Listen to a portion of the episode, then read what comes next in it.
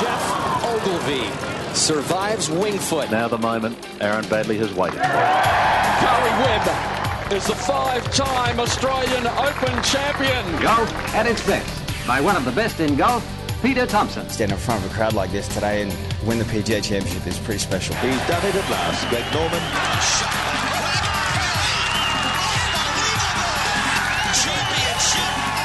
Matt Jones gets his name on the Stonehaven Cup. Leishman to 11 under. Now we've got a new leader, kids. There it is! Adam Scott. A life changer. Coming up next, you have unrestricted access to golf across Australia and the world. Thanks to Golf Australia, we're going inside the ropes.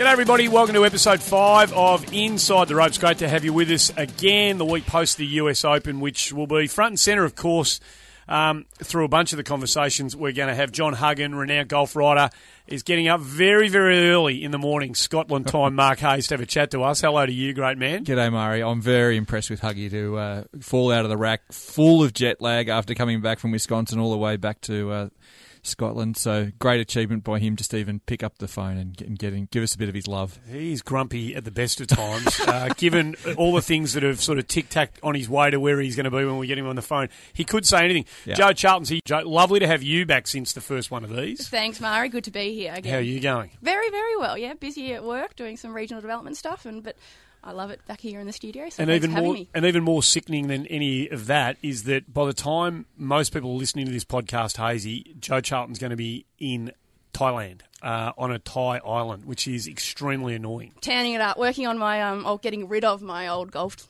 golf tan. So I'll, Are you um, serious? I am Saturday morning, straight off to Bangkok for some street food, followed by Koh Samui. Some Magnificent. Yeah. If it's cooked, eat it. Agreed. That's the only rule of thumb, isn't it? If it's cooked, eat whatever it is. Don't, don't even ask, just eat it, and it'll be delicious. Um, Huggy's about to join us. Uh, there's a load to talk to him about. You've been picking a fight, though, Hazy. Um, In fact, before we get stuck into it, we should uh, remind listeners that you can subscribe to the show if you're listening to it for the first time. Um, on Apple Podcasts, which the old timers like me used to call uh, iTunes, but it is Apple Podcasts. Or for Android users, download a podcast app through Google Play and get the show delivered to your device every Thursday. Um, you can also check out. I've done a really silly tutorial. If you don't know how to find your uh, podcast icon on your phone, there's a, tut- 25 second I, tutorial. Did I saw that. and Yeah, it was like Julius Sumner Miller all over again. It was magnificent. You know when you speak for 25 seconds and you know words have come out of your mouth, but you got no idea what you actually said? Yeah. That's pretty much what it was. and if you actually listen to that explanation, I don't think you're going to be any the wiser for knowing how to do it, but uh, there is an explanation on, on how you can actually um, get those. Um, podcast downloads delivered directly to your phone on a weekly basis. And we've got to thank all the people who have subscribed again this week and have left um, messages. The messages have been Uh, delightful, to be yeah. honest. They They've have been. been coming through thick and fast. And we did. We got to stop this because I think people are leaving messages now just so they get their name mentioned. But a bunch of people have left messages on the promise that we'd read out their names. So go on, Hazy, read out their names for us. Uh, please. Crouchy fifty five has given us a bit of love. Matt Smythe, Daz seventy four seventy four. You need some work there, Daz, on your handle. Thomas Caldo and the famous Tommy. Oz Trader.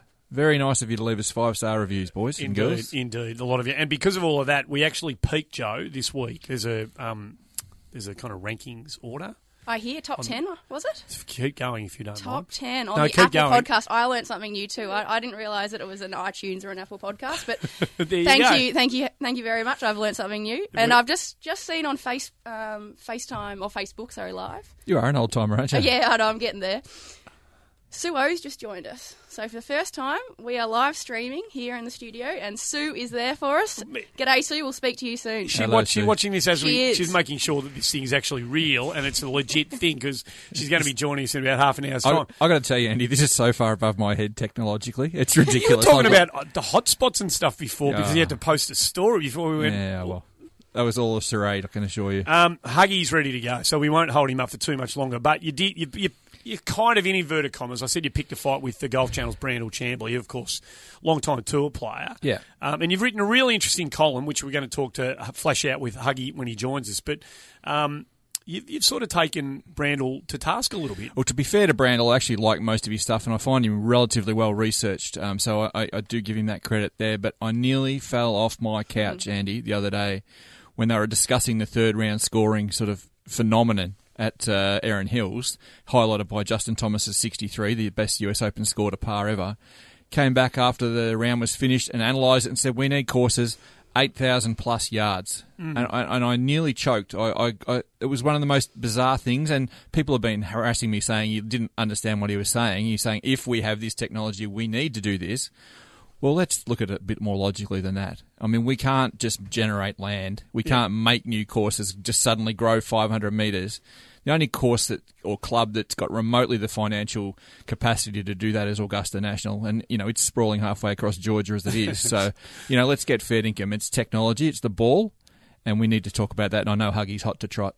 Plus the time factor. Sorry to cut in No, there. go like we keep encouraging clubs to think about shorter formats of the Yeah. game, six, nine, 12 hole formats. Spot on, Jo. And here we are trying to lengthen courses, which is going to add X amount of time. Like it's it's just not feasible from a participation point of view. Yeah, and that's what that was a key thing. I mean, we we don't want bifurcation in some respects. We want you know golf to be sort of what it is for everyone across the board. But it's getting to the point with the technology where that's becoming impossible. Hmm. And and it's not just at I'm not talking just purely at an elite major championship level. I'm talking right down to club level, like Of Jo. course, it's of it's course. this sprawl for land is just absurd. We no one can afford it. We can't justify what we've got. So And, and new clubs feel the pressure. They do feel the pressure. If they if they have any sort of aspiration to be a championship layout, they do feel the pressure when they're redesigning a new course. And I'm a member of one at the moment that is sort of grappling with this at the moment. I think, even though they haven't necessarily stated that, I think they are grappling with that. And it's you got to remember who you can who you're feeding here. The, the members are your constituents. Absolutely. They're, they're the most important people in golf, not the pros, not the touring pros. I mean, they make the game and they're the face of the game,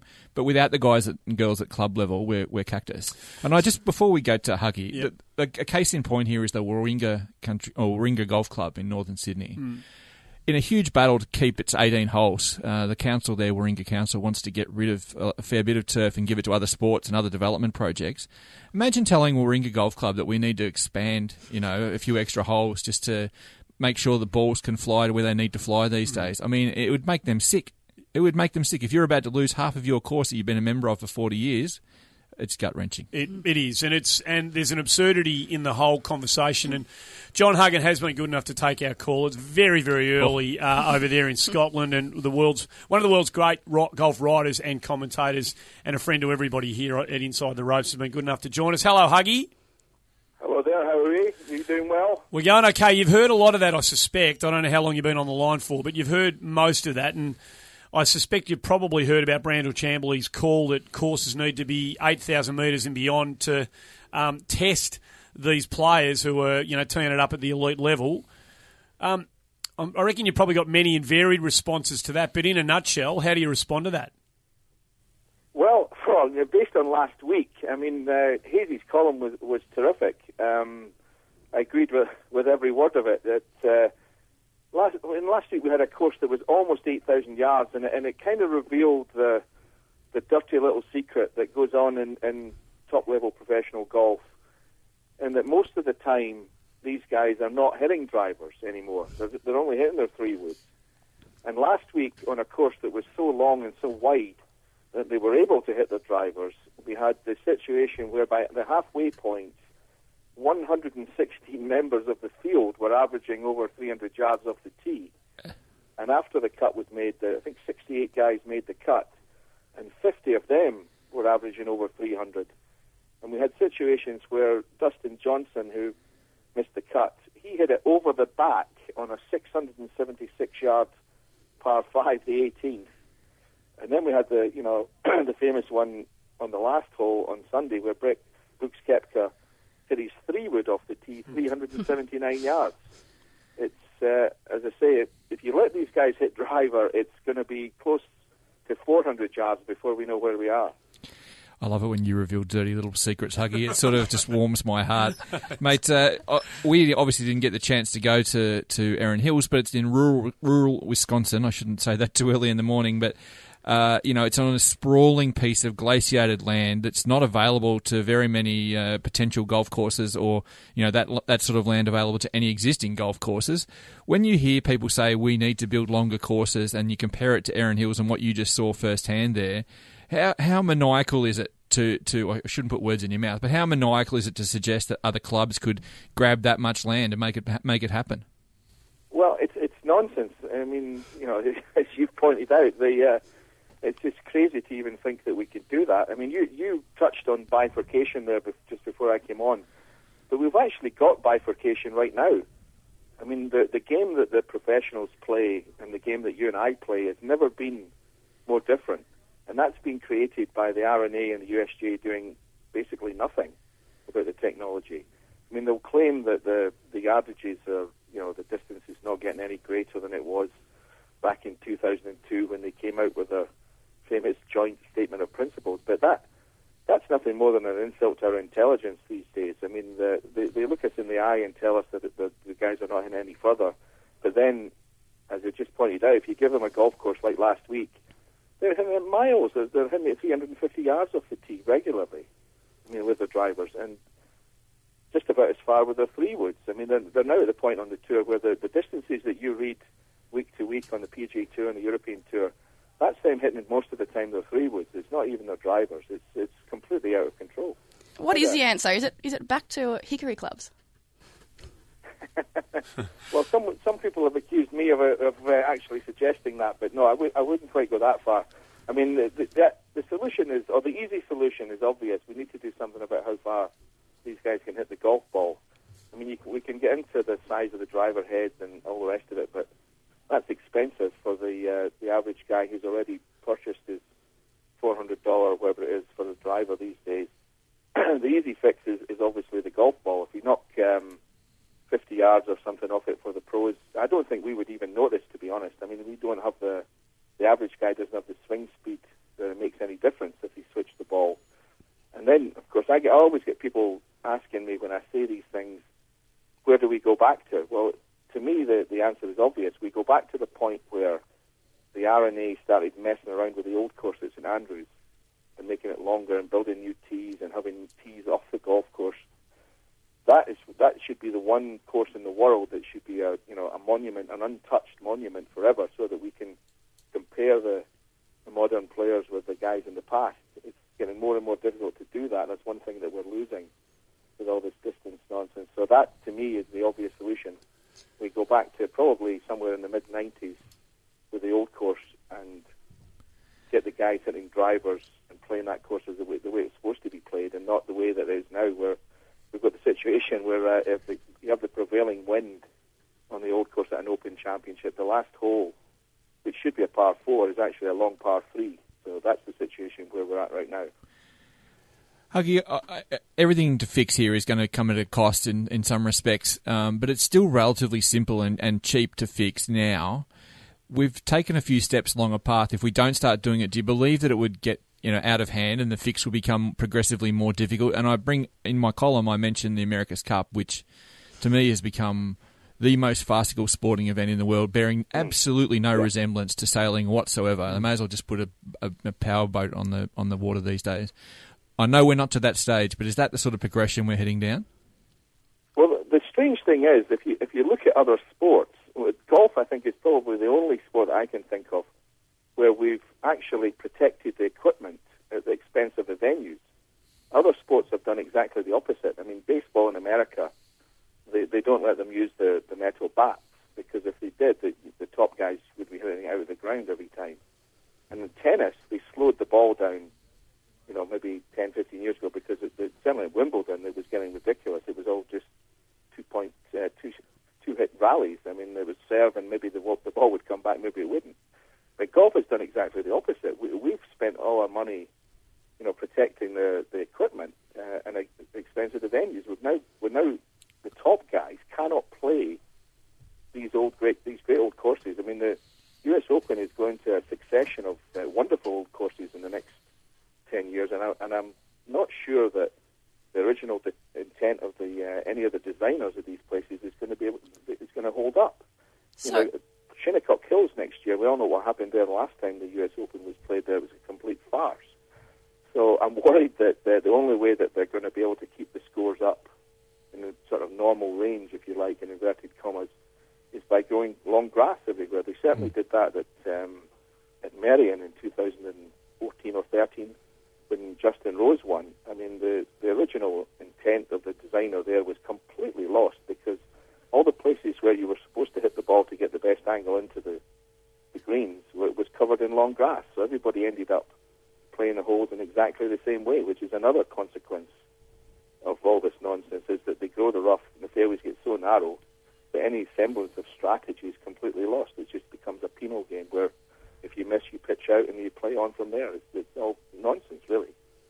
And that's what I was going to ask you about, Huggy. I think part of this debate does it have to come down to a bit of course design and course setup? Mike Davis said in the week leading up to the US Open that he said that he wanted a course setup that tests every aspect of the game. In your view, did he achieve that? Well, no. I mean, uh, the, the, the I think Brooks Koepka announced somewhere during the championship that he hadn't hit more than a seven iron to any of the par fours. I mean, or even the par fives. I'm not even sure about that. But the the, the point is, he hadn't hit he hadn't hit a long iron all week, and uh, that is, is completely lost at the top level. These guys. They don't need their long irons. They could probably knock their clubs down to about ten in the bag and, and get away with it. If, uh, and the other thing is the the hybrids. I, I played um, at the end of last year. I was lucky enough to be. I played with Mike Clayton and Sue O and myself played with uh, Nicolas Colsaerts in the Pro Am at the World Cup at Kingston Heath. I actually wrote a column about this in, in Golf Australia magazine, and it was a depressing experience because not only did Nicolas Colsaerts play a completely different golf course, it was basically pitch and putt for him compared with the one that the rest of us were playing. We got on a par three hole where I think Mike and I both hit four irons, and, and Nicolas Colsaerts smashed this eight iron towards the green. And I said to him, well, drop another ball and see if you can hit a, a six iron. It was slightly into left to right wind, and just see if you can hit a little draw and hold it up against the wind and play that shot. Now, he can do that. He's an extremely talented guy, but the ball wouldn't let him do it. He couldn't hit anything other than an absolutely straight shot. Because hard as he tried, he was almost trying to snap hook it and still couldn't get the ball to hold up. You know the art of shot making has been almost completely lost at the top level, and it's just a case of them hitting straight shots all the time. I mean, we could go on and on about this. I mean, I'm, I'm getting depressed listening to myself. you guys are feeling about it. No, it's an issue. I, I, let me just ask you the devil's advocate question, John. D- do you find it, a- as much as it is a grotesque to, um, you know, given so many of the points that you've raised already, is there anything about it that you find exhilarating? Well, they, the people say that um, you know the average punter goes to the tournament and he loves to see the, the, the, the long drive. Now that that is certainly true, but I'm not sure if you and I stand behind a tee at a golf tournament whether you can uh, you and I could tell the difference between a 290 yard drive and a 350 yard drive. Mm. Mean, they're, they're going to look just as impressive. So I don't think that is, that aspect of the game is going to be lost if we if we cut the ball back. But um, yeah, I mean, do you think you could tell the difference? Well, I don't know. I, you sort of go back to the Norman days when I was a kid and you followed him around, you know, like Royal Melbourne, and he'd cut corners where other guys were laying up, and he was using, you know, the standard ball and a persimmon head driver. Um, I think it was still the wooden head drivers back in those days. I'm pretty sure it was, and so so he was just a freak of nature. He he could do something that. Um, you know, other players couldn't do. And I kind of wonder, uh, not challenging any of the points that any of you guys have raised because they're all unbelievably valid, but I always think, I just wonder whether the conditioning and the athletic um, ability of some of these guys, like you see, uh, you know, the way Johnson, Dustin Johnson kind of rips it, you just wonder whether he will still have an, ex- an extreme advantage over, you know, 75% of the field because of the torque that he generates and the clubhead speed he generates and, you know, the shoulder turn general, all those things that he can do that a lot of people can't. I, I wonder whether you're still going to get these kind of freaks of nature anyway. Well, there's two points I'd make about that. Um, uh, have you seen film of Arnold Palmer back in the day? Yeah, yeah. Do you really think that Dustin Johnson is a better athlete now than Arnold Palmer was at the top of his game? There's no difference. I mean, Arnold Palmer was just as good an athlete as Dustin Johnson, to my mind. I mean, he was a fantastic looking game I mean, well built, and he smashed. Yeah, but they still run faster now and they jump higher uh, by and large, and they throw things further in 2017 than they did back in 1965. Like, yeah, it's, well, there's more of them. yeah, well, that, yeah, that's right. Yeah, and they've just got And better. they- They've got better things to help them get in shape. I'm not saying that Palmer wasn't as good a natural athlete as a guy like Justin Thomas or um, or, or Dustin Johnson, but the facilities that they have at their disposal and the training aids and the support staff and the sports science and the biomechanics, all those things that you know that Arnold never had access to, these guys do. Well, you're you're right, but and I think that's con- that's contributed to the fact that there's a lot more of them, proper athletes, if you like, Mm. and there's certainly athletes more than the, most of them were back in the day. But, but here's the thing: the, the other point I was going to make about when you raised uh, Greg Norman, he's the perfect example of somebody who was the best player in the world for, for quite a period of his career, and he largely, or a good part of why he was able to to separate himself from his competition was the, the fact that he was such a magnificent driver of the hmm. ball. The same with Ian Woosnam and the, and the same with Nick Price. Those guys, the part of their, they were all number one in the world at a time when the driving made a difference. Now it's it's less significant because the art of driving at the top level has largely been lost. All these guys are, are great drivers. The, the drivers they use now are so forgiving that they can all swing at close to 100% and just smash the ball. Whereas back in the day, as you said, with the, the latter balls and, and persimmon clubs, if you swung at 100% and you didn't catch it right off the middle, it was going to be off the charts hmm. somewhere. You were going to lose your ball maybe. Hmm. Now that that's the, the, you can hit the ball almost anywhere on the club face and, and get it out there somewhere, especially if you've got the, the technique that these guys at the top level have. So that is one of another great sadness for me is the, is the art of the driving has been lost at the top level. And further to that, hmm. Huggy, and I want to take you to task a bit here, Andy. Hmm. The, what Huggy referred to before with Nick Colsaerts uh, not having, not being able to hit the high draw there and hold it against the wind, the ball just does not spin hmm. as, it, as nearly as much. The spin rates are just so far down on what they used to be. It's brilliant technology, and we applaud all the companies for getting through this technology.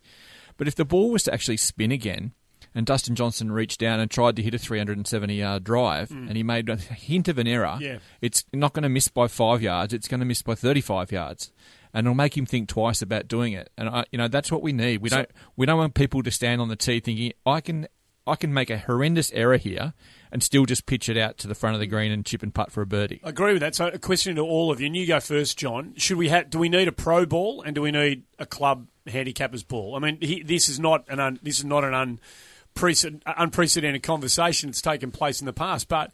You, you try and sell you try and sell that to a 12 handicapper or a 16 handicapper somewhere anywhere in the world and say you can't use that ball anymore. You're going to use a ball now that is so more so much more penal that every time you hit a bad shot, which is what most of us do most of the time, uh, you're going to be in massive trouble. I mean, how, how will that how will that sell go down to the club players all over the world?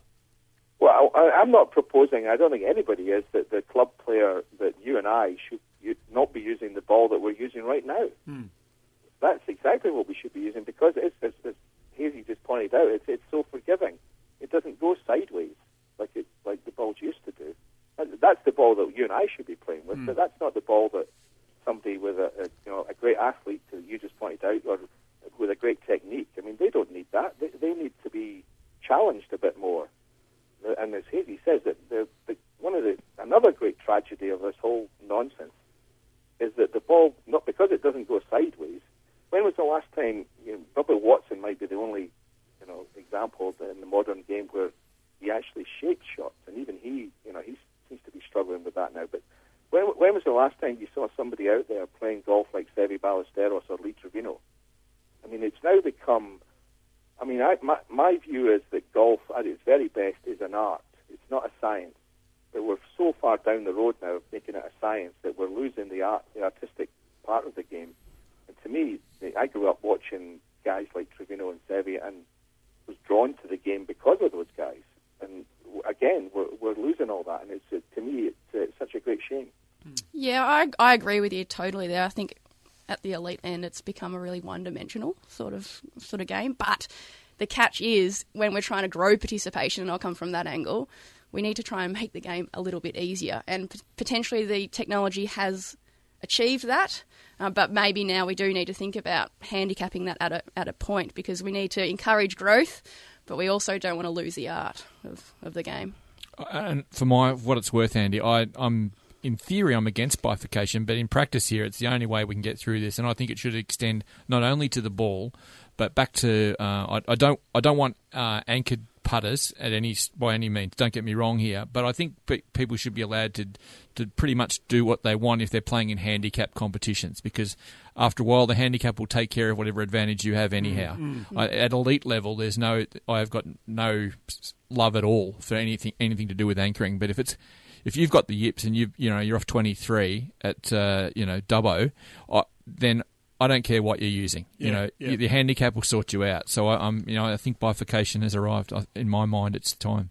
Huggy, some of the numbers coming out of Erin Hills, you know, preempt and make us have these sorts of conversations. And we're delighted that you've got up early in the morning to be part of the conversation with us. Can I just ask you one on a slight, well, on an unrelated topic before we let you go? I was going to get to it later on, but um, now that you're here, Danny Willett withdraws um, after the opening round with an 81. Um, he seems to be in you know all sorts of strife at the moment with his back, and I don't know whether there are issues outside of that. He's certainly challenging anyone who suggests that there might be. We know about the caddy issue, you know, four or five weeks ago.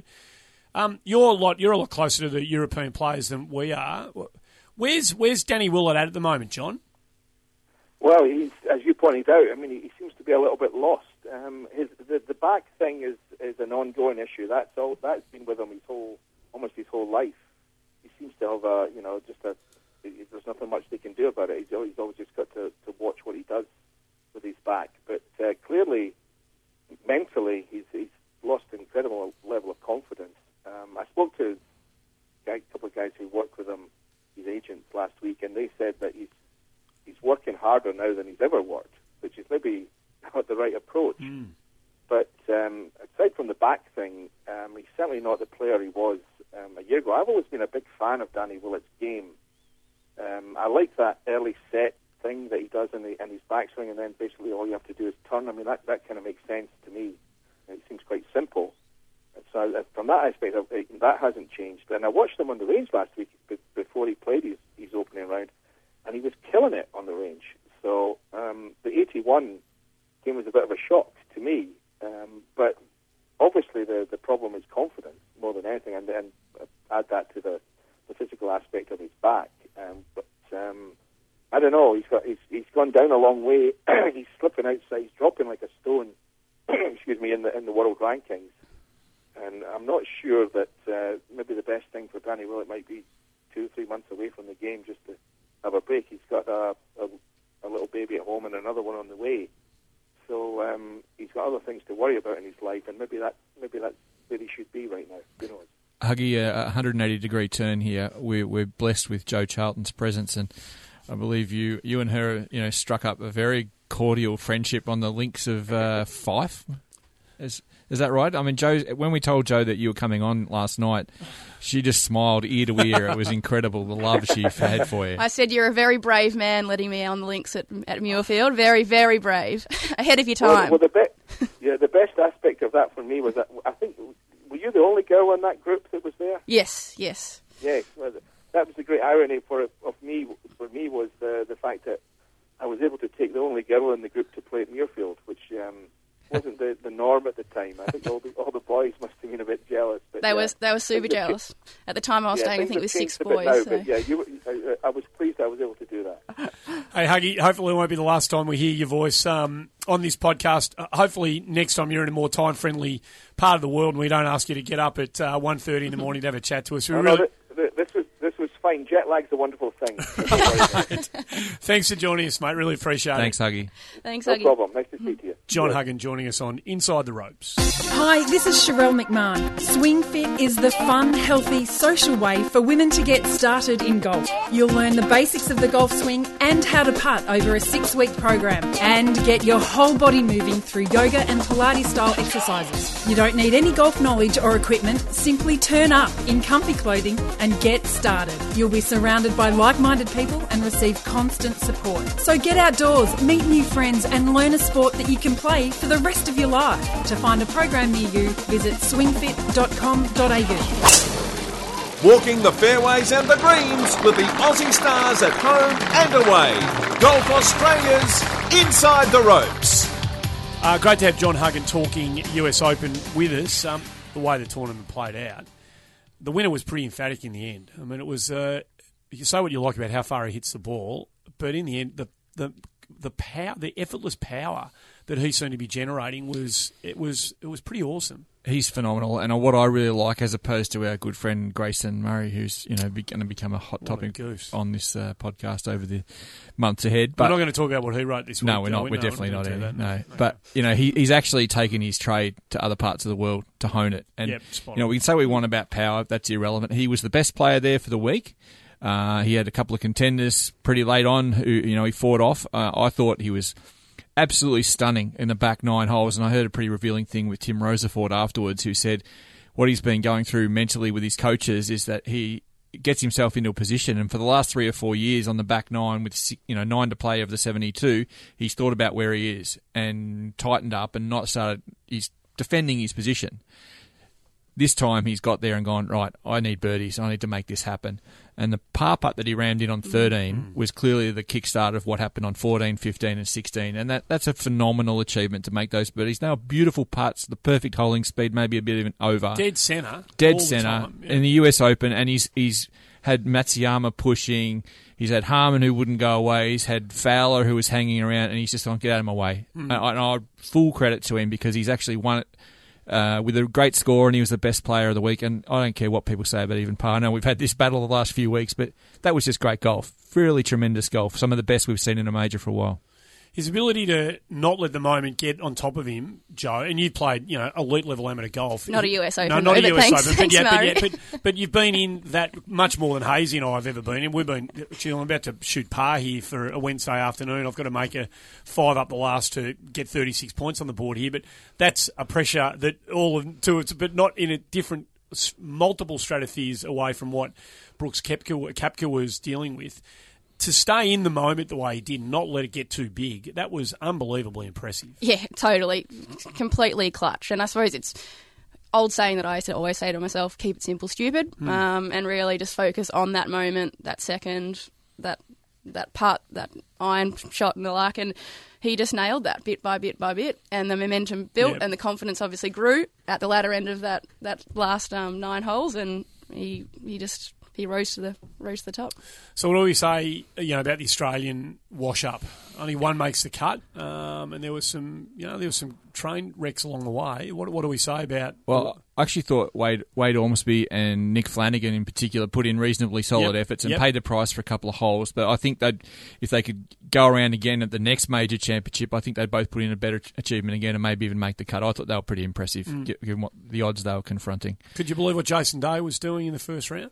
No, and, and you know it's it's it's super disappointing uh, on a course that realistically he's got the same tools as Brooks Koepka or, or a Dustin Johnson, and and uh, uh, say what you want about uh, his back or whatever, that was just a flat flat performance. Um, hopefully he's um, got the capacity to turn it around. But it, I think it's almost like a you know football or whatever code you follow around Australia here. If you haven't got that pre-season in under your belt, it's starting to look like it's a you Mm. know not a waste of a season because he's still got plenty of time to do it. But he, he's he's coming from behind the eight ball, in my opinion. That was for him to make a couple of triple bogeys on a course that really should suit him down to the ground was uh, really disheartening. He seemed to find if you can, you know, we've all played rounds of golf where you can find bad luck. It just it just follows you. You know, you get buried in the face of bunkers and you get unplayable lies and whatever. It did seem that there were I don't know how many occasions, but probably three or four times in that round where he just seemed to be in shocking. Like it was a bad shot he played, but they were in. They ended up in awful positions. Everything that kind of could go wrong for him seemed to go wrong for him in that opening round.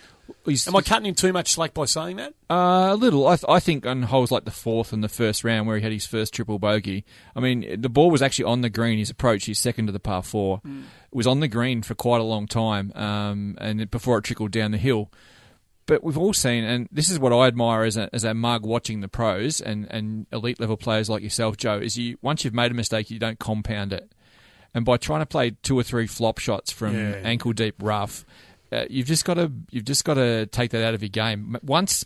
Maybe, but don't do it twice or three times. And, you know, that's to me the biggest flaw of his game there. If he has a bogey, mentally he's still in the game. A triple's really hard, and then your second triple, it's over.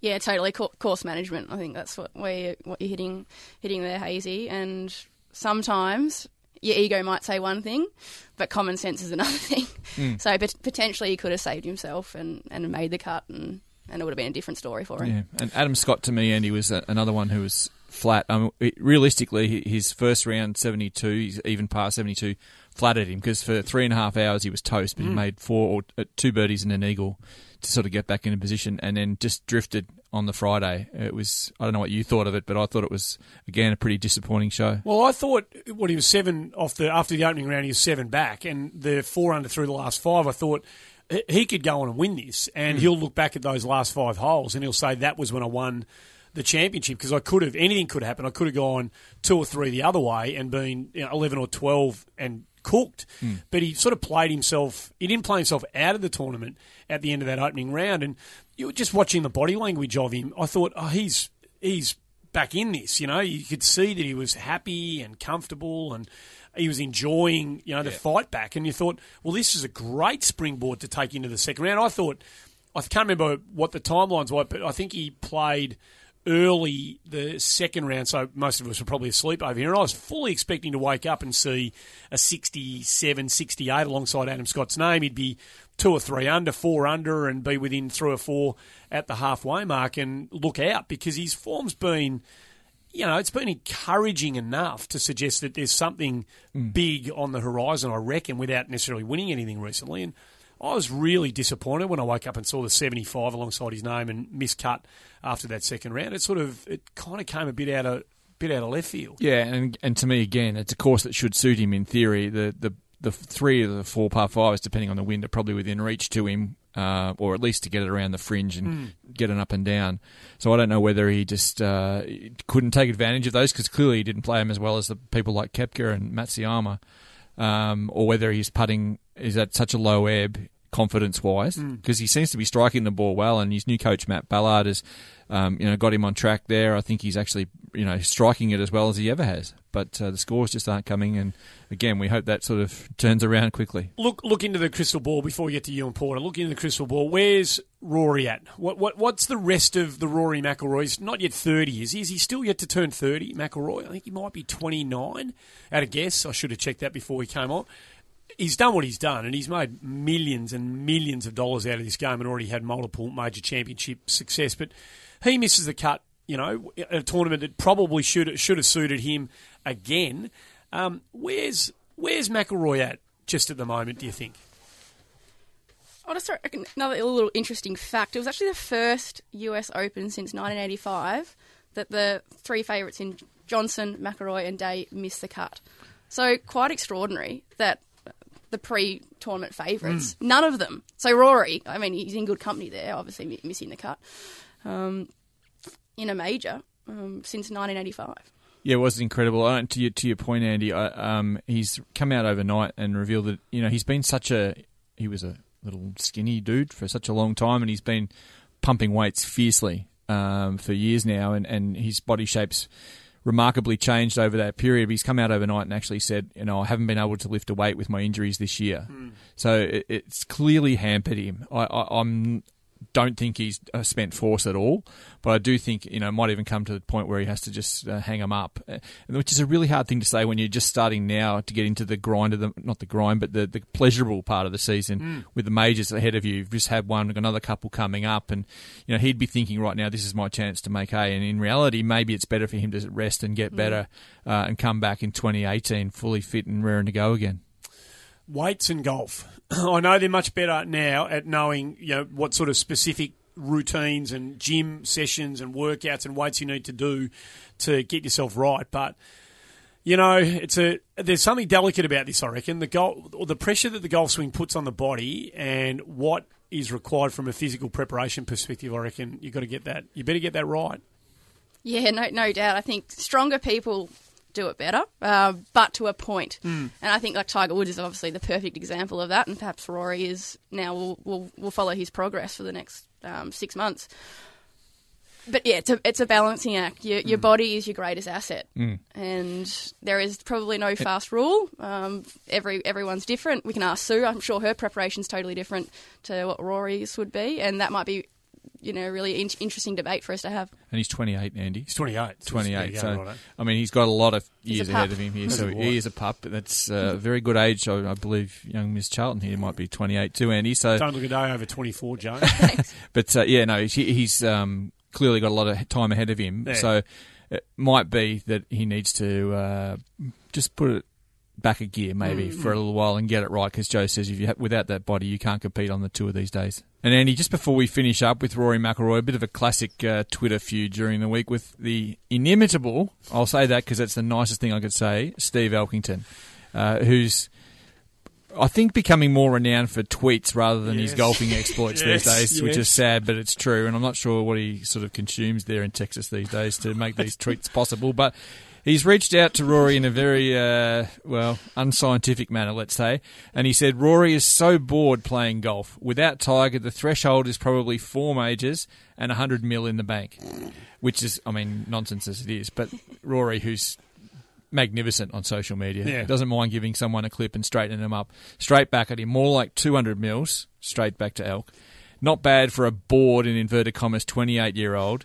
And plenty more where that came from. And he's actually tweeted out a picture, a picture of his own Wikipedia page with all the results that he's had with his wins and everything. And, uh, you know, there was such tremendous uh, outpouring of support for him there and just another canning of Elk. Well, social media can be, as we've seen in golf this week, Hazy and Jo, social media for golfers can be a fantastic thing and it can be a not so fantastic thing. And we're not going to discuss the content of Grayson Murray's social media contributions this week, but if you want to go and find out for yourself, um, you can find out what Grayson Murray's been up to on social media this week. And uh, yeah, as I said, it can be a good thing, it can be a bad thing. I, I, I'm getting to the point. Like I- I'm happy. Like if, for example, if uh, Brandel Chamblee would have wanted to come on with us, I'd love it. But I'd be getting to the point of we'd have to change the rating of the show if Grayson Murray ever deigned to come on with us. I think we would have to go a few different categories on the iTunes store or the what is it, the Apple Podcast store these days. Apologies, it's to the Apple great Podcast guy. Store, if you don't mind. Yeah. yeah, that's the one. That's the one. The Golf Australia website is now the place to go to look up your handicap and so much more. Whether you're out and about on your phone or in the office trying to avoid work, just go to golf.org.au and punch your golf link number into the box at the top of the homepage. Who knows? Maybe that last round was just good enough to put you in single figures. While you're on the site, check out the daily golf results at your club, view our course index for up to date ratings, read the latest golf news from home and abroad, listen to Australian golf podcasts and interviews, and watch video tournament highlights or tips to improve your game. It's everything a golf tragic could want. Visit golf.org.au today, the home of Australian golf. Walking the fairways and the greens with the Aussie stars at home and away. Golf Australia's Inside the Ropes. There's a lot of other golf being played around the world at the moment, and there's a lot to look forward to, um, particularly on the ladies' side of the game. Oh, yeah.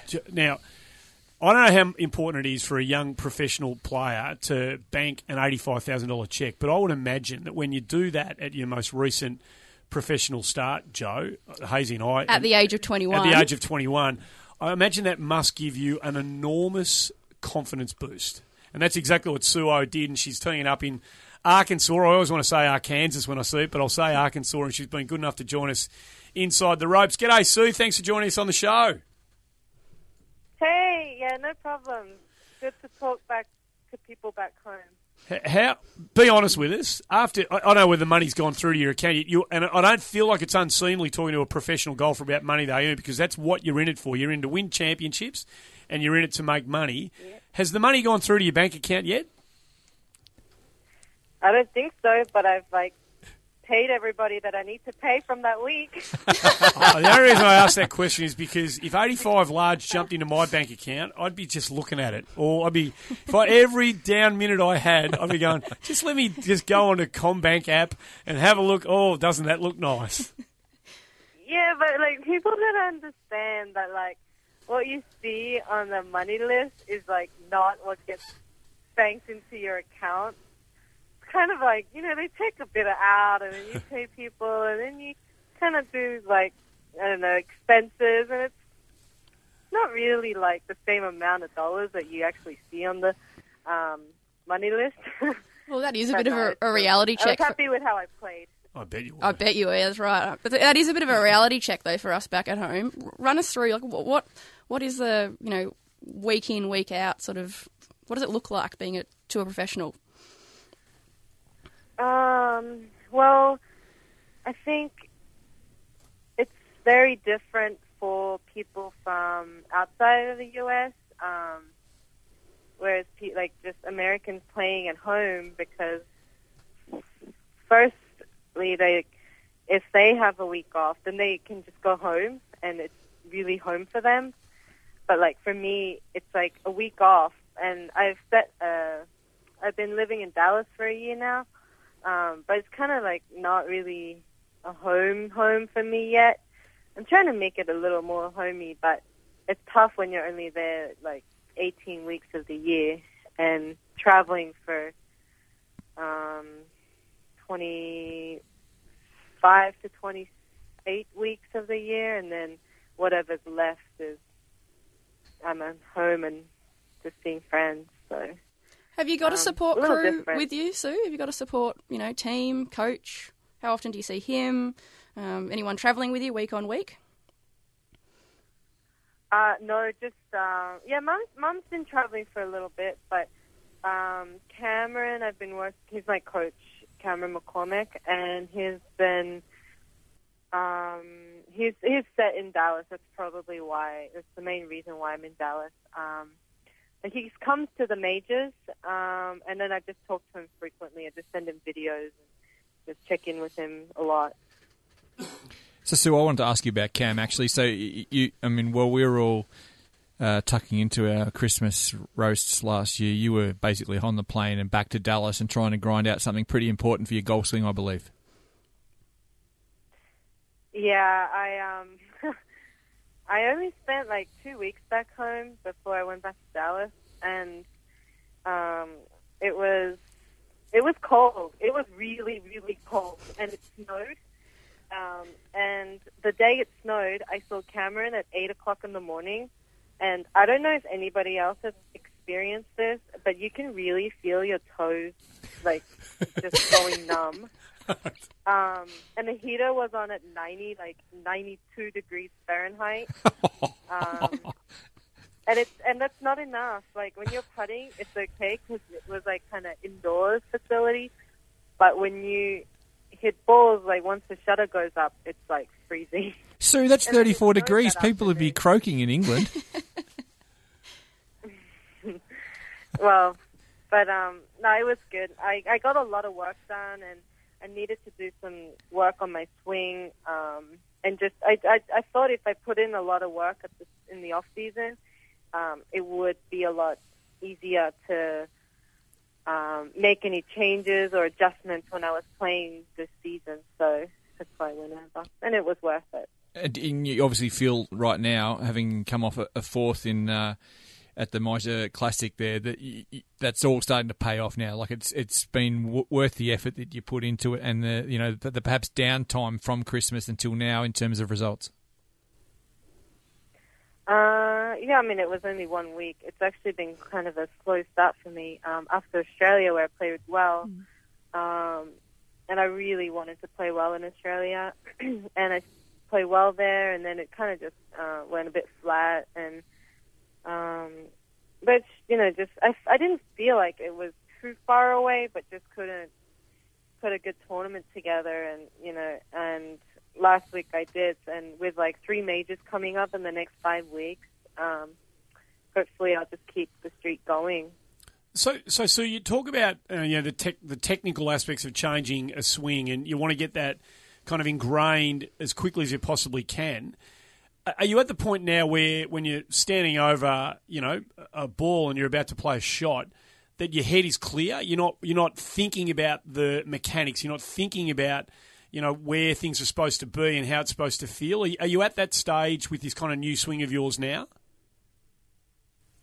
Um, yeah, you try and be in that state like you no matter where your technique is. I think. Um, but I still like to have like one or two thoughts in my head, um, just to go back to that, whether it's a feeling or um, usually a feeling in the swing that I like to get. So um, just just work on that for the week, and it changes so much from just day to day, week to week. Um, so just stick to one or two things for the week. Um, and like this week, I'm working on something a little different to last week.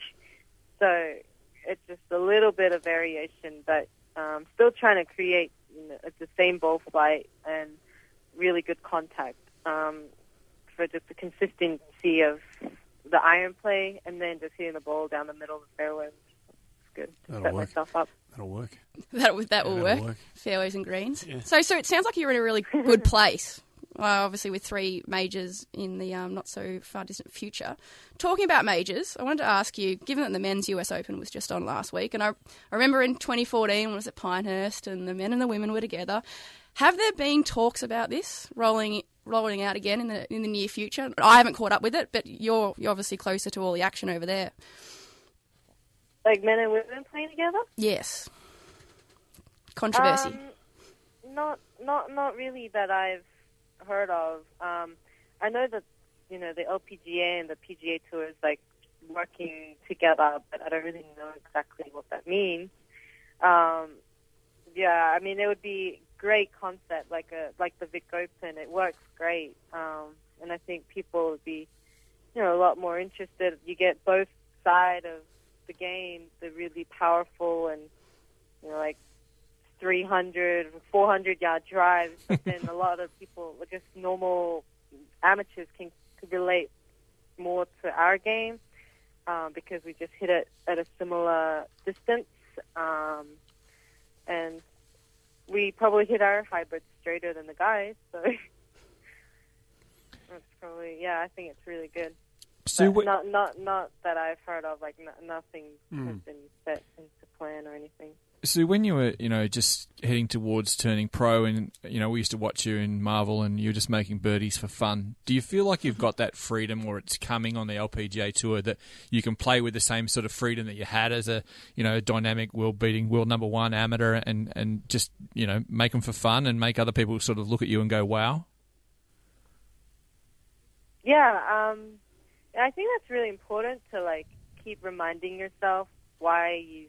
Well, for me, anyways, why I started to play.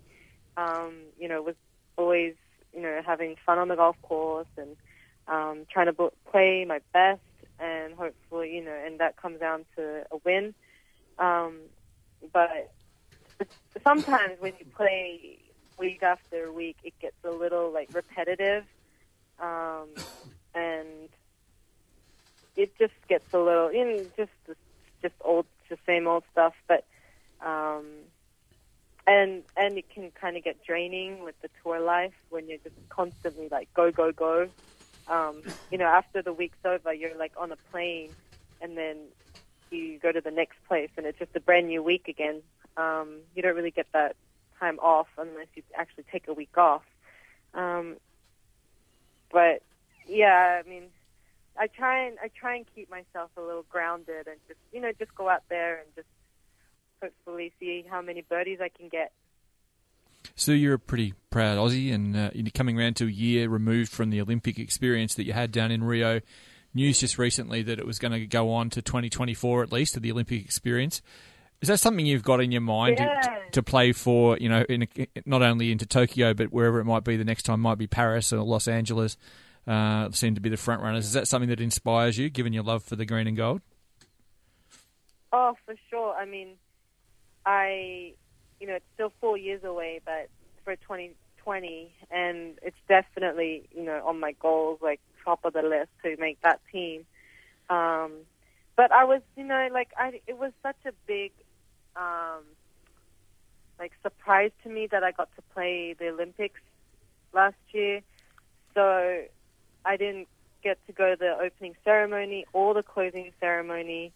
But if I ever get a, you know, if I get a chance to play the 2020 Tokyo Olympics, then I am definitely going to like the whole experience because I just felt like I just you know, I didn't get the whole experience. It was too, um, it was too quick. Like, I, I didn't get to experience too much of it. So that's my goal for 2020 if I get in. Well, we hope you wearing the green and gold again, and I'm, well, I think most of us around here probably think you will be for quite some time. So, um, what do you miss most about Australia? Just before we let you go, I didn't realise it had been that long since you'd sort of relocated over to Texas. Uh, Is there something you most miss about home? Just, just uh, everything. Just people, um, my friends, um, just being home and just lay, just chilling out. Um, and yeah, I don't know. It's just, just, just you know, when you just go home and you just kind of You're at home. Out, Yeah, yeah, yeah. I, I really get it. I believe Yeah, a little piece of home might be brunches and- coming over to visit you soon. Who would that yeah, be? Yeah, I keep trying to go home, but uh, whenever I have a two week break, it's like in August, and the weather's terrible in Melbourne in August. so just not that appealing. Like especially coming from the UK when the weather's probably going to be you know not as good, and um, just having four weeks of like bad weather is just kind of not really appealing. But um, but then Dallas would be like too hot, so I'm not really sure what I'm going to do. Um, but yeah, I mean, actually, when some of the caddies, like Tom Watson, who caddies for So Yeon, whenever whenever he goes home, he was home um, like a couple weeks ago, and he brought me like three tubs of Vegemite because I have Vegemite on toast with eggs every day for breakfast. Um, so yeah, that was nice. Hey, good luck in Arkansas this week. Congratulations again on you know you tied fourth at uh, the major as uh, Hazy was talking about before, and uh, good luck in the next month and a half, Su. Uh, you know you're obviously in you know pretty good place, and we can't wait to see what um, what you do uh, as the major championships kind of roll through the LPGA or the, the women's uh, the women's season. Good luck, and thanks for joining us on Inside the Ropes. Thanks, Thanks, Su. guys. Thanks for having me. Good on you, Suo, joining us. G'day, I'm My Golf Ambassador Jason Day. I'm really excited to be an ambassador for My Golf, Australian Golf's national junior program, jointly run by Golf Australia and the PGA. My Golf is every Aussie kid's first step on their golfing pathway. It's all about teaching children the basic skills of golf in a safe and healthy environment, and just as importantly, about the life skills that golf can teach you that distinguish our sport from the rest. Remember to visit mygolf.org.au for more information. Walking the fairways and the greens with the Aussie stars at home and away. Golf Australia's Inside the Ropes.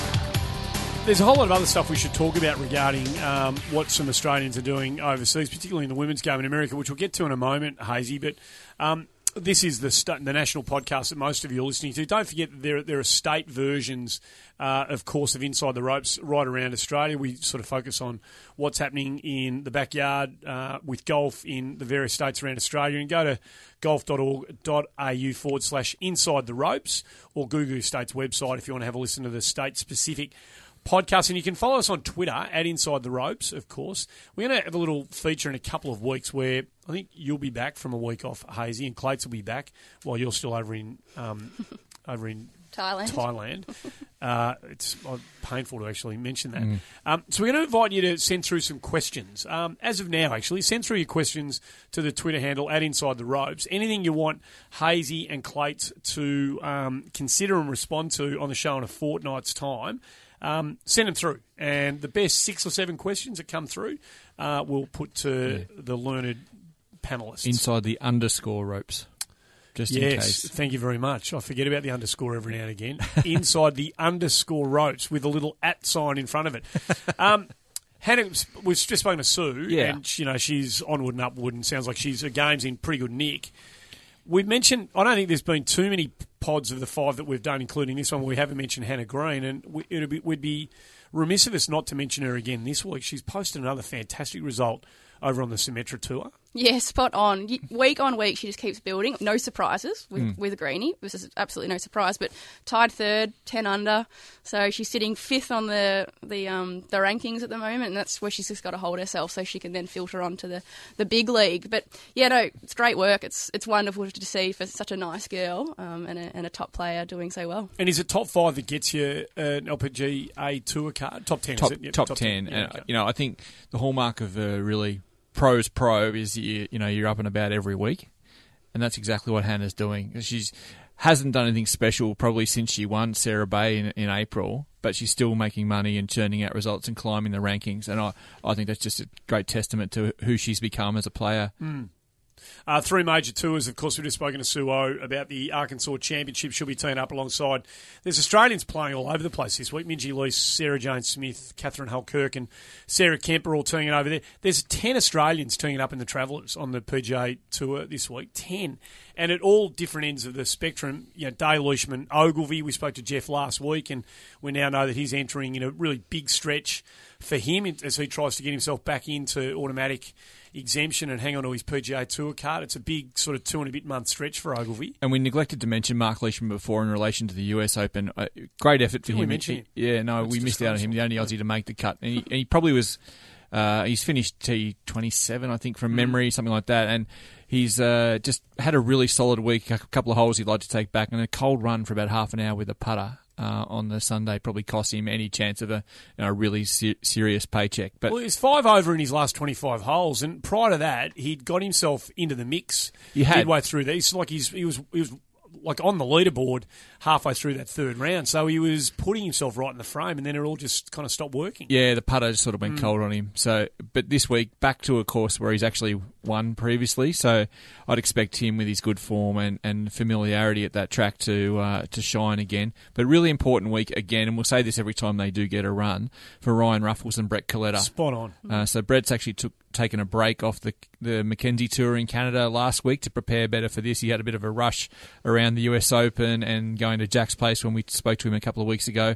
I think uh, expect to see him go well again, and, and Ryan Ruffles is, uh, if we exclude Jamaica, coming in in pretty decent form. So um, that was a tough call for him down in Montego Bay last week. Got just butchered by lightning and rain and stuff. So uh, hopefully he'll just uh, make that a blip on the radar and push on. Well, I know we're obsessed with hashtag golden era, but we shouldn't necessarily lose sight of the old blokes who are. There's a bunch of old timers who are turning it up down there as well, and they'll be very much, you know, they'll be keen to contend and, you know, do what they've been doing for a long time. Pampling Percy, Chalmers, and Appleby are all teeing it up as well down there alongside Brett Drewitt. So a lot of Australian, there's a huge Australian contingent teeing up on the PGA Tour this week. Well, in particular, I'd like to see Cam Percy do Yeah, something special. I mean, not only is he a ripping bloke, but he's shown glimpses this year that his best is still right up there. And I think if he can, hopefully, we'll talk to him in a couple of weeks. And if he's got a back injury behind him and he can play his best golf, this is a course that can actually he can make some cash on. I reckon. So Yeah, spot on. I'd love to see that happen, And Percy. the BMW International you know, over in the European Tour, five, six Australians. Uh, this is the tournament that I think this one in Germany, right? This is a tournament. Yes. That, this is the one that about seven or eight years ago, I reckon it would have been now. That Willett beat Fraser in Yeah. that three or four hole playoff, and no one had heard of. Or I had certainly. It was like the coming out for Danny Willett. We've spoken to Huggy about you know where he's at at the moment with his game, but I remember sitting up late at night watching that, and that was uh, thrilling. It just kept It going, and like the guy who was sort of seemingly out of the hole kept making unbelievable shots to stay alive, and it Yeah. just it went into about a fourth or fifth playoff hole. Yeah, that's right. And fading light there on that course. yeah. It was a, a monumental playoff. So yeah, good one, good tournament, and you know another deep field. Uh, I I think after basically a week off for the major championship, they've basically come back together. So a really good field there. So where are we at with the British Amateur? Um, the British Amateur. We're recording this on Thursday morning, and this is arguably the toughest tournament in Australian golfers, golf riders' uh, calendar to actually cover because you know they play from sun up to sundown. It's all overnight. It happens really quickly. Uh, as we speak here right now, we've got four alive in the top 32. We had uh, seven in the 64, eight made the match play section. A phenomenal achievement. Um, if we could get one or two to keep pushing through, maybe even all four, who knows? be one of the great achievements in, in recent Australian amateur golf history, and that's saying something because we've done so much in the last three or four years. So, as we stand, Min Woo Lee, Zach Murray, Dylan Perry, and Harrison Endicott, our highest ranked player, all punching along beautifully at Royal St George's. This is right in your wheelhouse, these events, over in that neck of the woods too, isn't it? Yeah, no, I've been lucky enough to play at St Yeah. George's actually, being an all men's club.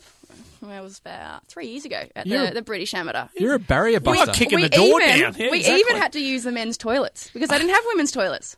Get that? Are you Is that right? That is right. We had to use a men's toilet. The clubhouse does not have a female toilet in the. In That's the a dis- what a disgrace It that is. Oh, it's, it's embarrassing. but it's course aside is awesome. L- Yeah. Lumps and bumps, and it is a real test of your entire game. You've got to think think so much around that that track. Um, I don't know how Norman had his shot his course record there in, in the British Open. And it is unbelievably tough. and it was the girls did really well on their tour of the UK recently, and Montana Strauss in particular was Mm. someone who sort of stood up, um, perhaps more than she has previously. So that was fantastic to see.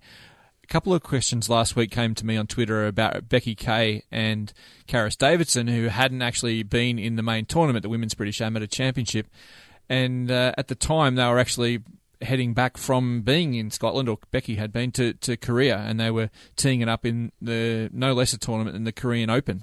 Um, so you know, just a Yeah. phenomenal achievement to even get a start there for those two. Uh, they both played reasonably well early, but Karis made the cut. Becky sort of faded away in the second round. Huge kudos to Karis Davidson against just a, a field that a tournament that continues to produce the elite players in the world. Like half this field is just going to be Yeah. superstars within five years. And she made the cut, did really well, shot a 73 in the third round, was sort of vaguely in the mix, and had a, a disappointing final round, admittedly. But I, I couldn't be more proud of what she's done there from an Australian women's golf perspective to take that next step from amateur up into professional so easily. She's still amateur, but uh, against such a high quality field, just great effort by Karis. And she's on the path very soon to be going to tour school over in Asia, isn't she? I yeah, believe. she is. And I, I think, I mean, obviously they'd like to get onto the LPGA at some point, but I actually think she's also considering staying in our time zone, just like the men. So, you know, if she plays in Japan or plays in Korea or whatever, this is a really solid first step for her to take. Uh, going back to the men's game, but staying in Asia, are you guys aware of what's going on over in China? Is there any, what is there any like bright light that's being shone on the kind of future of the Chinese tour? Uh, Is anybody any got anything to sort of illuminate the rest of us regarding that? Well, I- I haven't heard a great deal about it, but I understand that they've broken away From from, the the PGA. PGA, Yeah, they have, yeah. Tour, which to me just defies common sense. And when are we going to see again a, a worldwide tour where the seasonality comes into play and the entire world are wrapped up into we we all get to sell our best golf courses and, Mm. and showcase our golf in, in our nations. It just seems that we're fracturing again by Yeah. do, by doing this. I think we all want that, Jo. I couldn't agree with you more, but I think the politics of golf in China at the moment are just making it too hard to deal with for the US side of things, Andy, would be my belief. So, you know, whether it's, you know, when they're in the process of shutting down so many clubs there for political reasons, Yep. Yep. uh, you know, it's it's a it's a sensitive area. So, you know, all we can do there is just we've got two or three young guys, uh, in particular, uh, for me as a good friend, Dean Lawson, who's over Yep. there um, punching way above his weight, and, and Bryden Macpherson's going really well there too. So, you know, I think if we can get a couple of good results there, it's probably the best we can hope there. So the, the bottom line is, as far as I can work out, they got they might have twelve tournaments over there this year. Um, four of them might be co-sanctioned with other tours. That's the projection. But these guys are playing, and you mentioned Bryden McPherson. He's second on the order of merit over there. After I think only there's only been a handful of events, maybe even just one played so far.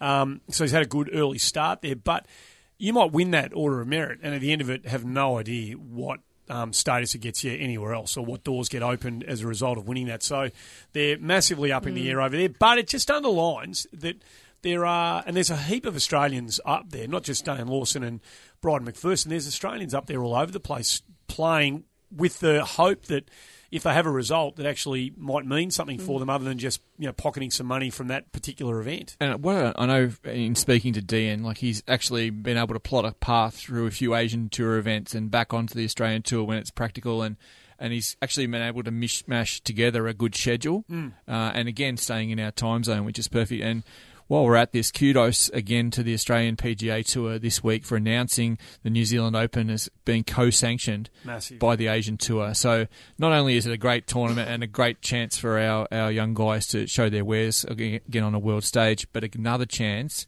to get a ticket onto a big tour. And you know, full kudos to the PGA of Australia for for uh, making that happen. Yeah, he, he couldn't agree with you more. Last one before we uh, wrap it up. Um, the PGA Tour announces this week uh, a more open, transparent drug policy. They now being an Olympic sport, and with the golf being extended at the Olympics, you know, by another Olympiad, uh, they must be WADA compliant, um, and they are going to be. There's been fair to say there's probably been mixed. Uh, reaction to this amongst the golfing fraternity that you know performance enhancing drugs obviously would be um, would, would all be notified of that. But now, now drugs of dependence are also going to be uh, exposed if people who are breaching the drug code regarding that. If you want to be in the Olympic Games, you know, and you want to be you know part of the big show, if you still consider it the big show, then you, these are the things that you're just going to have to you know tread the line on, aren't you? Uh, to me, this is um, long, long, long overdue. Mm. Um, if we've got nothing to hide, what's the problem?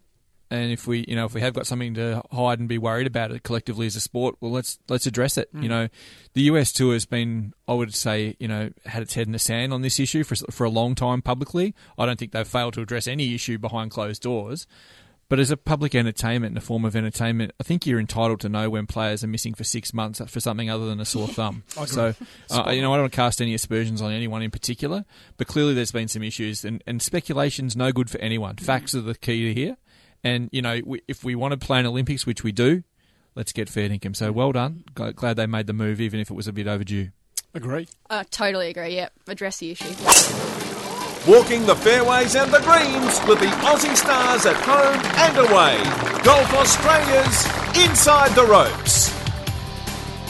Time now to talk golf uh, in South Australia, of course, and we've got a uh, well. There's a, a some families live and breathe the game. We know that, and we're about to meet a family for whom uh, golf runs right through the very core of their uh, family DNA. I, I think we've got two of the four family members with us at the moment: Christine Burton and daughter Kristalle Blum. Uh, girls, have we got you on the line? Uh, yes, yeah. Welcome to Inside the Ropes. Um, Christine, maybe you can go first. T- tell us um, where you're at and tell us what you're doing in terms of your profession at the moment and how important golf's been to your family.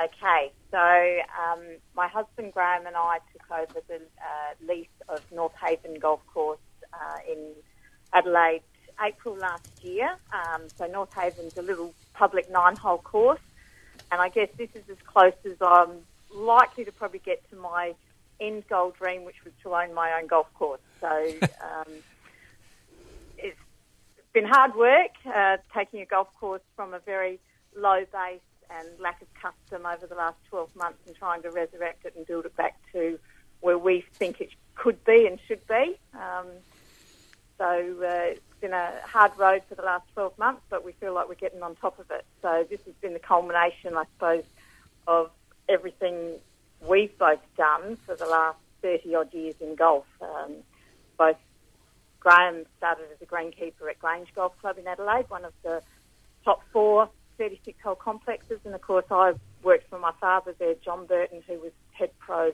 for over 30 years as well. So that's where we learnt our trade, then travelled travelled Europe and ended up back here working to the ground. It's in a magnificent position, this golf course, North Haven. I mean, out of harbour there near Port Adelaide, you're in a prime position if you can get it up and running. Absolutely. I mean, especially now we have so many cruise ships come into Adelaide. Um, at least when they look now out of their bedroom windows and overlook the golf course, they're seeing a golf course that is actually quite inviting to come out. Uh, you know, and it's very easy walking, lovely, pleasant environment. They can walk from there down along the along the harbour and um, down through the the sand and everything down to Semaphore, and they can really not have to go anywhere else if they didn't want to when they get off the boat, which is great. Kristalle, we'll get to you in a moment, but I'm fascinated about this, Christine. It's a remarkable story. What sort of nick was the golf course in when you got there? Um, without being too derogatory, really poor. um, so, unfortunately, the the fairways had lost a lot of their grass coverage. It had been, I'll call it unloved Mm. for the last two or three years, and certainly no money spent in the last four or five years trying to, you know, make it what it could be. Um, it's one of those unfortunate things with a lot of public golf courses, I suppose, around Australia, and where in the States you, you look at uh, so many US Opens now are played on public golf courses, and yet in Australia our public golf courses are seen as very second class um, without enough money being invested back into them. So one of the one things we wanted to be able to do was actually, we know it's never going to be your Augusta or anything, but it would be really nice that people should be able to have affordable golf um, in pleasant surroundings with great service, great facilities, and that's what we're trying to produce here. I think it's a really admirable. I'm um, inspired. oh, absolutely, absolutely. Kristalle, given the fact that um, you are the product of these two people who have committed their life to golf, did you have any other choice but to uh, find kind of golf coursing through your veins? I mean, you become, um, you know, fine, fine player turned pro last year. Did you have any other options? Um, yeah, I played like every sport imaginable growing up. Um, my brother's into athletics, so I suppose there was definitely the option, but I suppose when you're good at something, you sort of stick with it. Can you remember your earliest introduction? Like, can given the fact that golf would have always been around um, you from the moment you were born, can you remember your first actual interaction with the game? Uh, not really. I was quite young, so I've just sort of heard stories. But basically, since I could walk, I think I had a golf club in my hand. So Her father brought her her first golf club to the hospital the day she is, that, is that we right? left, we left the hospital on Father's Day and went to the golf club for Father's Day lunch. And 19 days later, I was pushing her in a pram around the golf course playing golf again. So Wow. she's not had any chance. See, even that, even that, Christine, I find fascinating because there there would be golf courses around Australia, um, and we're talking to you from Melbourne. There would be golf courses around Melbourne who would there would be members at golf clubs who would frown at a uh, a mother with a baby in a pram playing golf. They, they just they wouldn't cop it if the baby was to make a noise, or they just wouldn't even like the look of it. Um, Uh, you know, you know what I'm talking about, right? I know exactly what you're talking about. It did, after a couple of years, there were certainly concerns from committee members and everything else. Because my husband, you know, Graham used to play first thing on a Wednesday and a Saturday morning comp down at Grange. We'd strap the two car seats, because my two children are only 16 months apart, we'd strap two car seats to the uh, golf cart. They'd sit with him playing golf. Uh, they'd then, when they went in for drinks afterwards, they'd be all the members or the boys that he played with would be trying to teach them how to crawl under the bar and pinch the chips from behind the bar. um, it was just good times, and we were very fortunate that our family um, and our uh, association with Grange Golf Club for so many years, we'd all grown up there as kids, and we'd both worked there for so long. We were probably very fortunate that we had as much freedom as we did, um, and yeah, consequently, golf remained a part of our lives, just like it had before the kids. So. Graham might be able to actually pass a few. He's walked into the shop now, having finished his first cutting. He might be able to pass a few comments about that as well. Oh, let us know when he's near the mic. I know Jo's got a question she wants to. Yeah, no, I think that's a great story again. Like, it's a game for life. Yeah. We don't celebrate that nearly Fantastic. enough. Uh, we don't encourage that nearly enough. So, the more that we can speak about this with our golf clubs, the the better. So, thank you very much for sharing that with us, Christine. Um, Blummy, I've got a quick question for you. You're off to LAT Tour School in the latter end of our this year. So, what are your plans in preparate in your preparation for that um, up until now? Until then, Um, not much really. Uh, I've got the next sort of six weeks of solid practice. Um, just came back from Cairns, so keep practicing. But then I'm actually um, going to America for three weeks to take my brother to college over there. So I've sort of got three weeks off in August, and then it'll be back into it when I come back. And a couple of events, I think maybe Thailand, but possibly more than likely New Zealand. Um, end of September, and then yeah, just getting ready for probably Q school in middle of November. So I've heard your your younger brother is a bit of a, um, a fitness freak. He's a bit of a track runner, I believe, and and you Uh, too yeah. have been working on your fitness around the um, athletics track. Tell us a bit about that. Uh, yeah, so my brother does 3K steeple and is definitely a distance runner. But, um, yeah, towards the end of last year, I was sort of lacking motivation a bit, and Mum decided that this one week I was going to go out and run with him at the track this one night. And I was like, all right, we'll, we'll see how that goes. And then it was sort of once a week, and then it sort of got to twice a week, and now once they've come back to winter stuff, it's like three, four times a week. So I'm really enjoying it. It's like good to sort of do something other than golf, and it's definitely improved my golf with like just the fitness wise, like being able to play tournaments and survive the whole sort of four rounds and not feel tired or exhausted and the swing sort of break down a little or the mental side go. So it's definitely helped with all of that. Isn't that interesting? Graham, have we got you there? Are you uh, in between or next to uh, the two women of your life? We Say that again, Andy. Oh, we've got you. You're there. We're loud Yeah. and clear. Yeah. How's that tee looking before we ask you a question about golf and what you're doing at the moment? How's that tee looking? Yeah, it's pretty good. I, I must say that I've done a fantastic job. no, it's, it's coming on really nicely. We're going to going to open it uh, Saturday week, which is a little bit ahead of schedule. But um, yeah, I just want to get them on there as soon as I can and get them back to hitting a full distance hole. Tell us about that pressure that comes with, um, you know, when you do uh, a renovation, whether it be you know minor or major on your golf course. You know, you've got your players that come through the place and they, they want access to it as quickly as they can, but you know when it's ready. Um, is that from somebody coming from your position a difficult balancing act to get right sometimes?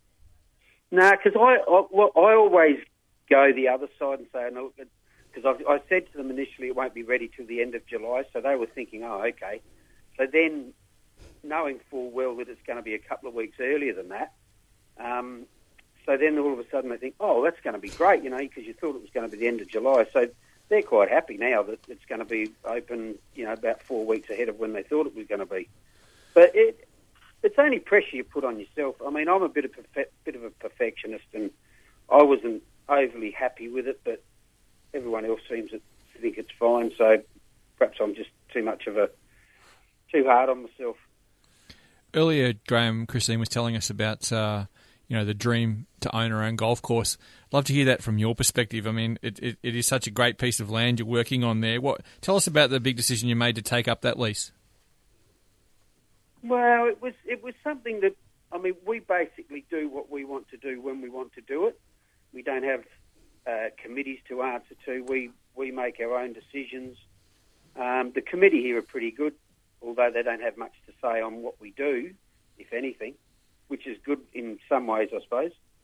They do give us plenty of support, though. They've, they've helped us out, you know, immensely. So um, I've I've always wanted to to sort of run my own golf course, but I've always wanted to start from absolute scratch and just whether it be in a forest or just a uh, a links golf course and just start from nothing. That, that's something I've always wanted to do, and this is probably about as close as I'll ever get to it. I think. You got there's a frustrated architect in there somewhere, I reckon, Graham. It sounds like uh, this this this itch needs to be scratched before you're pushing up daisies. I reckon. Yeah, yeah, you're pretty right there, Andy. I've, I've always, I mean, I, I started, I loved cutting lawns as a 15 year old kid and um, was lucky enough to come to the city to play football and ended up getting a job at uh, Grange Golf Club in 1980, and I've been doing it basically ever since. So I was, and I've always loved golf courses and loved looking at golf courses, and we don't we don't play them when we ever we, whenever we go on holiday, but we always say, oh, there's a golf course here, we'll go and have a look, and just oh, that's a nice hole, or so it's always been in me. But um, yeah, I don't know. You know, it's it's a it's a pretty expensive hobby, golf courses. oh, you'd say that again. I, I I heard a great story one time, Graham. It was uh, how, how do you become a millionaire? And the answer was be a billionaire and invest in a golf course. That's about right too. Mate, I, I just wanted to ask you, like, you, you, what what do you go around that nine hole track in there at the moment? well, I don't. I don't play anymore. I haven't played now for about ten years. Um, The girls were beating you down. Well, no, I just decided the game was too easy, so I've been trying to make it a bit more difficult. Right. And who'd, who'd win if there was if there was ten dollars on the line between the mum and the daughter, Graham? Who'd get the who'd get the cash at the end of the round? Oh, I, the bookies wouldn't even take the bet. Chris would win that hands down. Good. Christine, that's a s- what a sobering answer that question is, Christine. Oh, yeah. It just only happened in the last couple of years, though. Yeah, right. Okay. hey, you guys sound awesome. Um, what, what's, we, we know that there's Christine Graham and Kristalle. What's the name of this this um, steeplechase jumping son of yours that we might need to keep our eye on? What's his name? Well, his his name is actually Nicholas, Okay. and he's named after Jack Nicklaus, believe it or not. Um, born on the same day. Is he spelt like that, or is he spelt more like yeah, a? no, Tri- he spelt it's spelt Nicholas as well. Wow, that's outstanding. It was, it was a funny story. We were we were travelling. Chris was pregnant, and we were travelling from uh, Alice Springs to Darwin on a road trip with some friends of ours from England. And we were coming up with, you know, what if it's, you know, if it's a boy, what's it going to be? And we were saying, and it, it, it was all golf related, which everything is in our life anyway. um, and we were going Fred after Fred Couples, and I said, oh, Fred Blum, that sounds a bit stupid. um, so we came up with uh, with Nicholas after Jack Nicklaus, and I said, well, then if it's a boy, we'll, we'll spell it the same way. And they said, yeah, yeah, all right, okay. So we just settled on that, and that was oh, August. He was born in January. And another funny part of the side of that was the day that he was born. I was sitting there reading the morning's paper, and in it it had a, a thing about on this day, and it, it had in there on this day Jack Nicklaus's birthday, and I thought you're kidding me. And we we didn't even know when his birthday was, so he was actually born on the same that day. That is amazing. Um, he's off to college in America uh, in August. Are you comfortable that Kristalle's a good chaperone?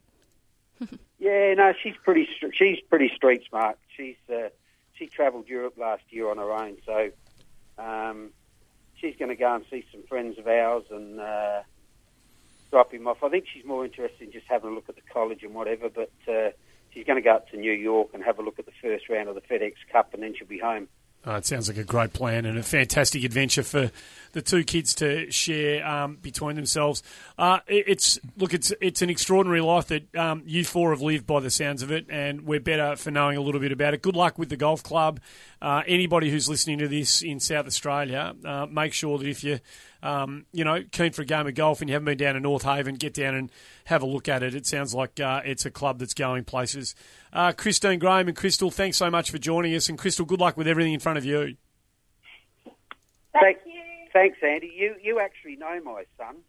Do He I? wor- He yeah he worked with you uh, during the Big Bash Is that right?